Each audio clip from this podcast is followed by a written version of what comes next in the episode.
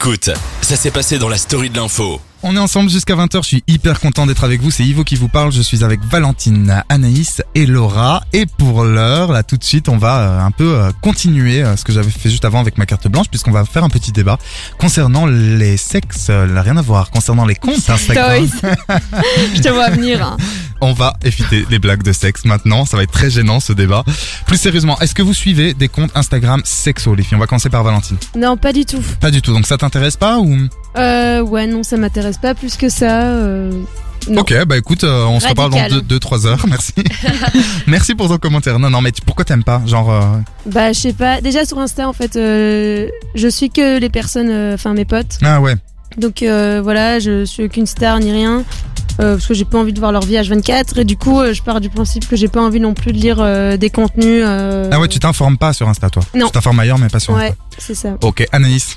Moi, je suis une grande assidue Ah, des comptes là-dessus Ouais. et ça a ouvert mon esprit de dingue. J'en parle avec pas mal de potes, etc. J'en ai fait des articles euh, sur les comptes comme ça. J'ai interviewé des, des, des gens qui ont créé ces comptes, enfin, entre autres euh, Charline de Orgasme et moi, Ouais, qui est, qui est connue. ouais. Si vous allez sur Tinder et que vous voyez MMM, euh, ça Ah, vient son ouais. compte. Ça vient de son le slogan, voilà, sexualité bienveillante, etc. Bon, des mecs en profitent un peu parce que ça attire des oui, alors en fait, ça c'est une petite. Bah, du coup, j'en profite pour te couper parce que je voulais en parler, donc je vais le faire maintenant. Ah, c'est qu'effectivement, il y a Orgasme et moi, donc ce compte très connu. Elle a plus de 500 000 abonnés. C'est une fille très gentille parce qu'on se connaît un peu personnellement, et c'est vraiment pas une fille qui fait, euh, voilà, qui parle de sexe juste pour avoir des abonnés. C'est-à-dire Ah, que c'est vraiment son taf et c'est vraiment. Éduca- c'est de l'éducation. Oui, c'est de l'éducation sexuelle, Ouais. quoi. Et en fait, effectivement, elle avait créé, euh, pour vous le savez peut-être pas, Valentine Laura, mais elle avait créé un hashtag, euh, un hashtag, pardon, qui s'appelle MMM. Et donc, c'est vraiment, comme tu l'as dit, la sexualité bienveillante. Et donc, il Oui. y a plein de choses derrière. Et en fait, le problème, c'est que, bah, il y a plein de mecs maintenant qui le mettent sur Tinder, mais qui sont pas du tout bienveillants. Ah, bah Et. Ils vont parler à d'autres Oui. filles qui ont ce hashtag. Oui. C'est censé être un truc de reconnaissance entre personnes qui suivent Orgasme et moi. Ouais. Et en fait, on tombe sur des, sur des, sur des cons qui profitent encore une fois de, Ah, de comme Instagram. toujours, bah oui, et toi. Laura? Alors euh, moi je suis seulement cœur nichon parce que c'est mon ami. C'est vrai. Mais sinon de base euh, non je suis pas vraiment des comptes sur la sexualité.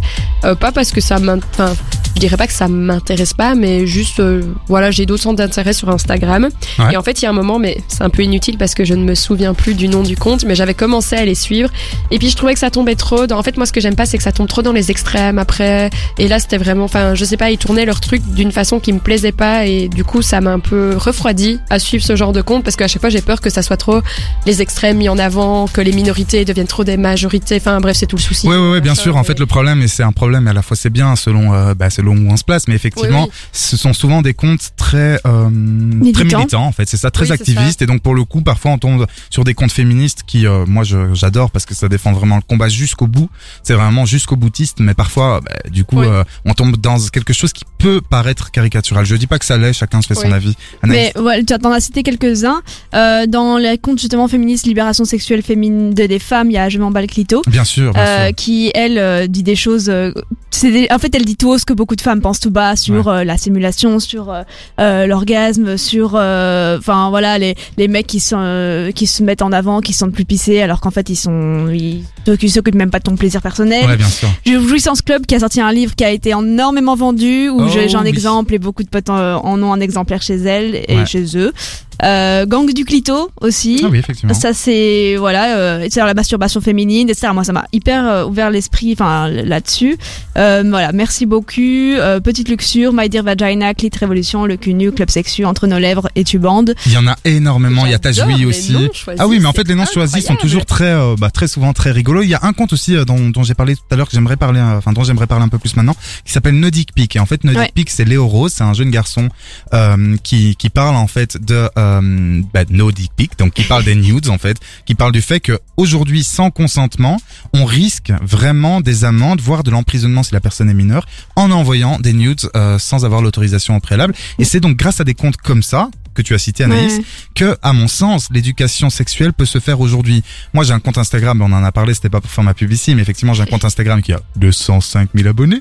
Non, non, le mec est d'un coup, il se lâche. Lego Euh, voilà. Non, non, mais plus sérieusement, c'est un compte où je parle de sexe, pas de manière aussi éducationnelle. Ouais. Moi, c'est plus euh, d'humour, machin.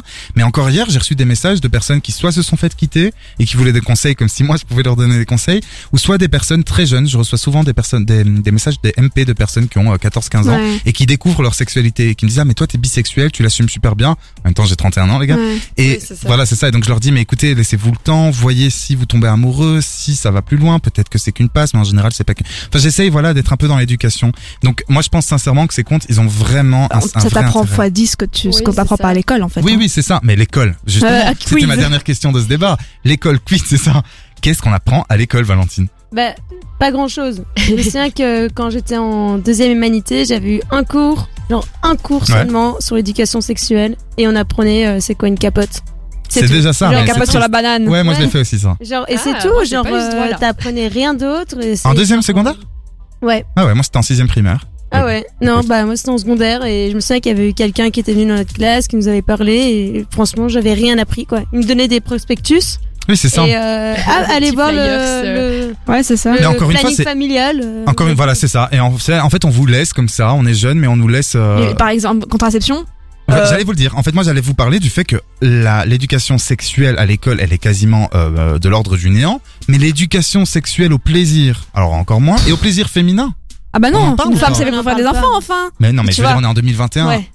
Euh, moi, juste ce que je voulais dire pour euh, rebondir, moi j'ai quand même, j'estime, mais ça dépend un peu des, des écoles, mais j'ai quand même eu de la chance parce que euh, chaque année en primaire, quand on allait à la visite médicale, on avait toujours une dame qui nous expliquait un peu comment fonctionnait notre corps, euh, qu'est-ce que c'était des règles, etc. Parce que ça c'était plus vers euh, fin primaire. En secondaire, on a aussi Ah, eu bien, des, des cours plus, mais alors là c'était plus d'un point de vue biologique, mais on, ex- on nous expliquait aussi les différentes contraceptions, etc.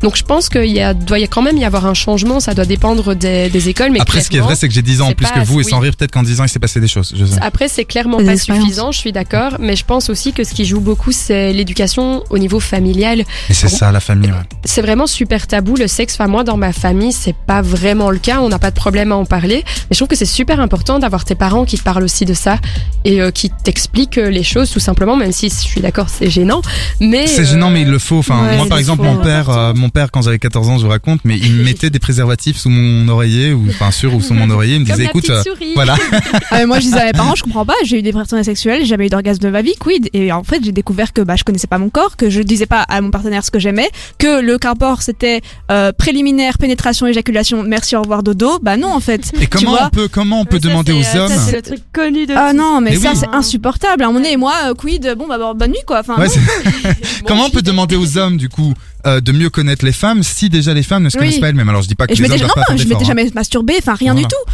C'est Donc, euh, incroyable. Et évidemment. d'ailleurs, on en parle beaucoup euh, depuis, sur mon sur mon Insta et donc sur Instagram en général de la masturbation féminine parce qu'effectivement et des sextoys.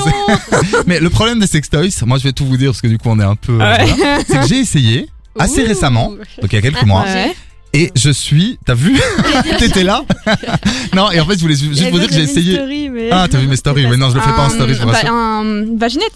Euh, non, un masturbateur. Ah, J'ose pas dire a des gens qui m'écoutent. T'inquiète, j'ai un, j'ai un womanizer, euh, voilà, tout comme ça tout le monde le sait. euh. On va s'arrêter là. Tout ce que je dois vous dire, c'est que les gars, allez sur Instagram, il y a plein de choses. Vous allez apprendre plein de belles choses.